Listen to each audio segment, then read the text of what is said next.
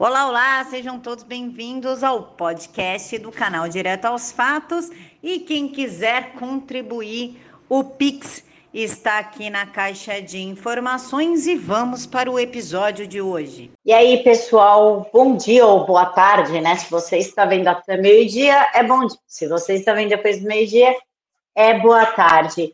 É, lembram quando o Faquin usou a desculpa da pandemia para impedir que policiais sobrevoassem, entrassem nos morros e aí fortaleceu o narcotráfico? Vocês lembram também quando o Supremo Tribunal Federal decidiu que presos com mais de 60 anos ou grupo de risco deveria ir para casa cumprir o resto da sua pena em casa, mesmo que na prisão é exatamente o que eles querem para gente?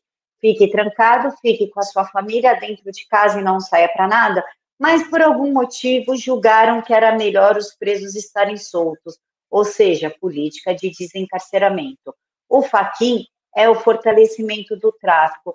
Mas outra coisa que está acontecendo no Supremo Tribunal, que de alguma forma até que passou desapercebida pelos nossos olhos, mas foi uma decisão do ministro Barroso que dá o pontapé inicial para o fim da propriedade privada o Supremo Tribunal está discutindo e ele está dividido sobre a suspensão de ordens de despejo por causa da pandemia.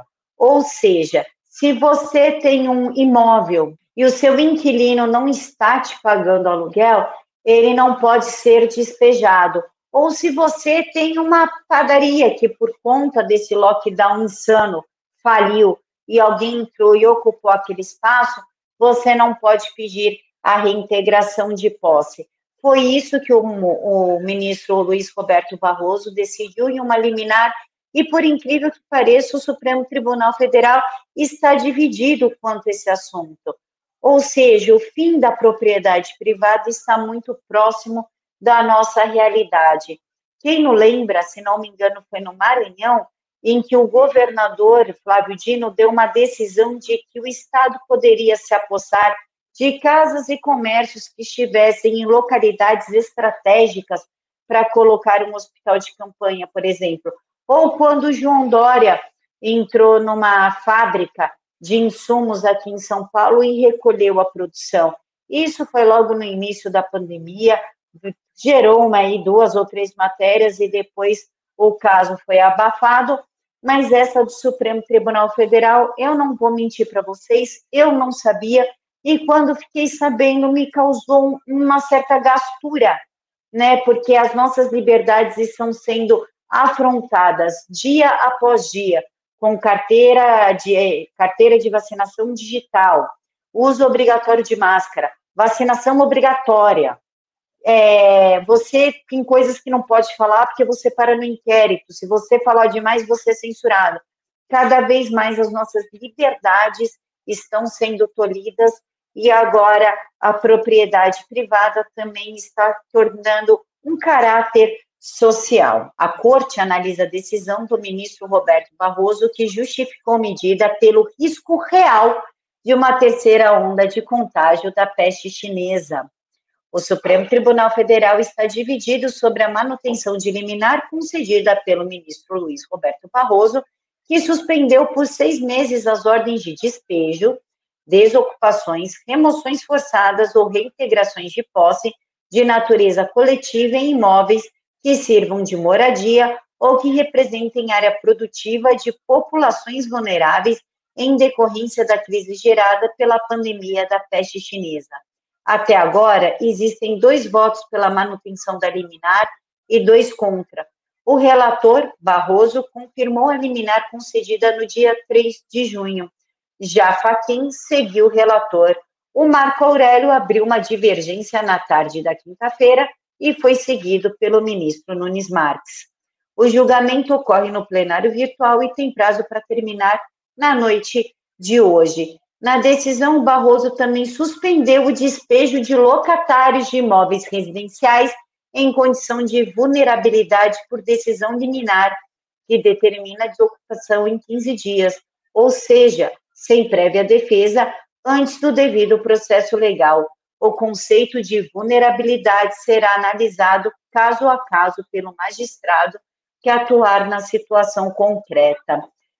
Tudo isso foi muito bem planejado, foi muito bem pensado, porque uma pessoa que está morando de aluguel, ela não tem condição de pagar mais esse aluguel porque ela está desempregada, porque os governadores fizeram um lockdown insano que levou a maioria das lojas à falência. Só as gigantes sobreviveram.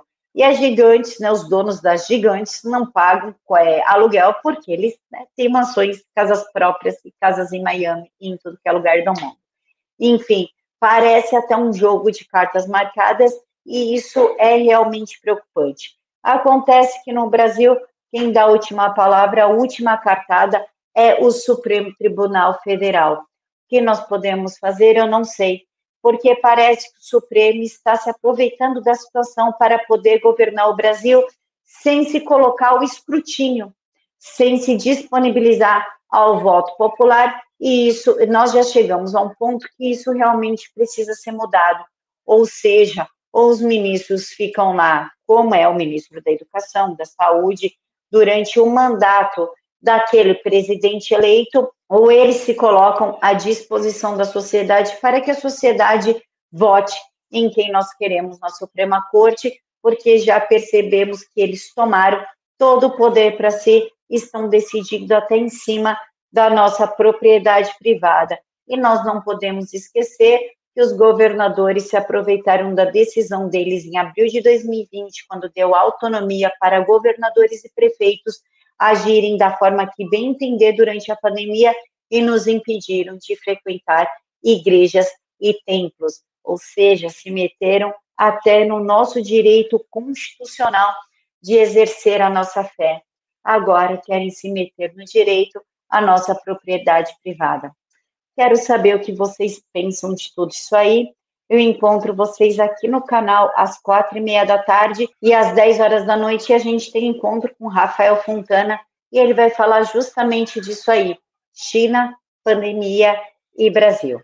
Que o Papai do Céu abençoe o almoço de vocês, a alimentação de vocês. Eu encontro vocês daqui a pouquinho. Um mega beijo no coração de todos. Que o Papai do Céu os abençoe. Tchau.